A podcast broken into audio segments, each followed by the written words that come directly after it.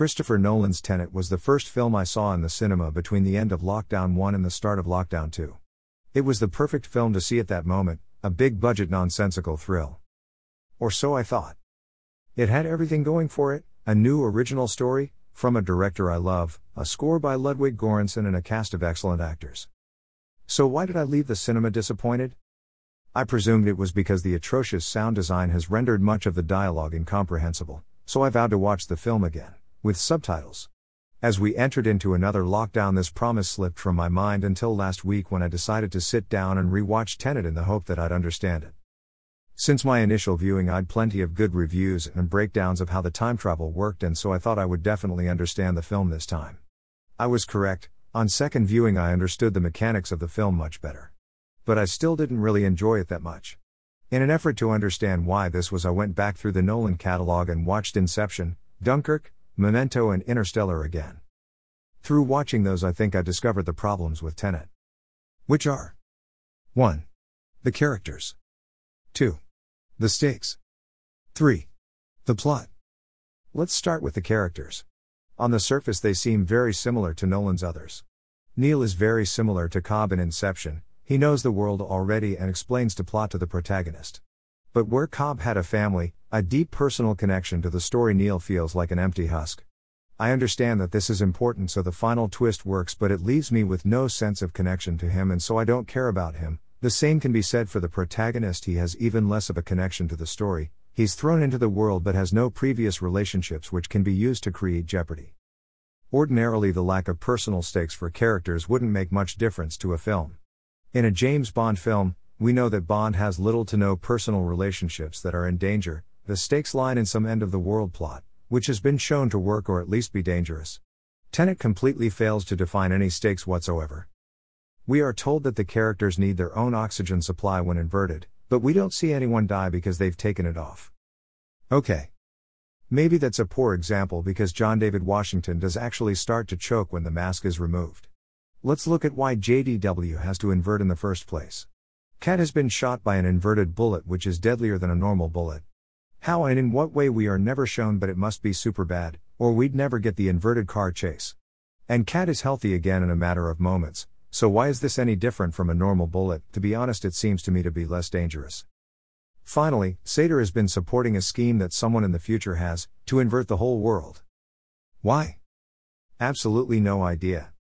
The main question is do we ever see what the consequences might be? And the answer is no. Presumably, if they successfully invert the world, everyone will die as there won't be any oxygen. Which would mean that the people in the future who inverted the world would never have been born. Creating a paradox. And because we know that everyone isn't already dead, we can assume they won. So the battle becomes meaningless spectacle. All the soldiers are exactly the same, I don't care if they live or die, I know nothing about them. Let's compare this to Dunkirk. A film set in and around a event with a defined outcome that everyone watching already knows. We know that three quarters of the soldiers on that beach got back to England, so why should we be worried? There are hundreds of soldiers there that we know nothing about.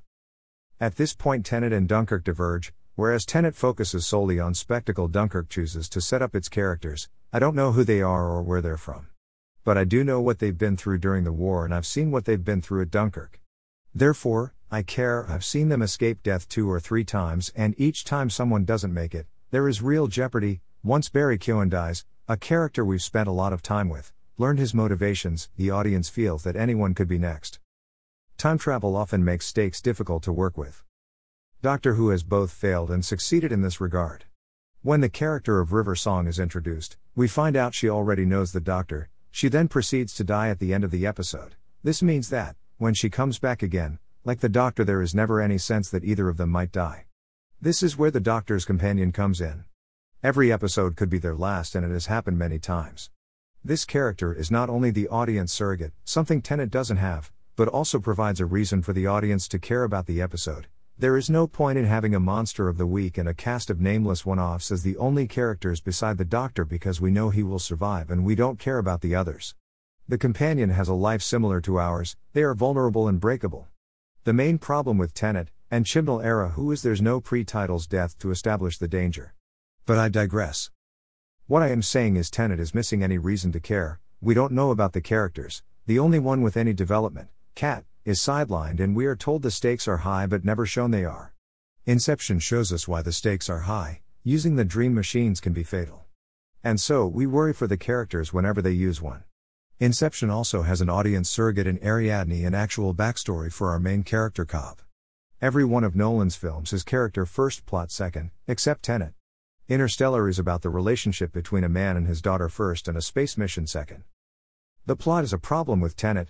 On first viewing, I was content to let the film wash over me, to ignore the problems in narrative. I told myself it didn't matter and that I should just enjoy the film, but on second viewing, it really got to me.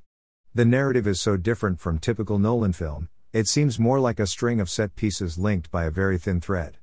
In some cases, like the car chases, the spectacle aids the story. In other places, like the plane bit, it feels like an excuse for spectacle.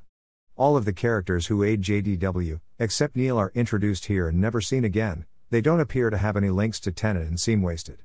I think that Himesh Patel could have been swapped with that other beardy guy and the plot would have functioned perfectly. I just see no reason for the plane to have to crash through the airport. Surely, they could have snuck in more subtly and then the rest of the plot would have been simpler. Personally, I think it says a lot about the importance of the scene when I can't even remember what they were doing in the Freeport in the first place. The film is full of these spectacular moments that are there purely for the trailer. Inception has its own fair share of these shots, the city turning upside down is great for the trailer, but crucially it conveys just how different the dream world is from our own reality. And it's something that has influenced pop culture and stayed with audiences. The plane sequence from Tenet is a good hook and is fun while it's on, but I doubt it will stay in the public consciousness very long.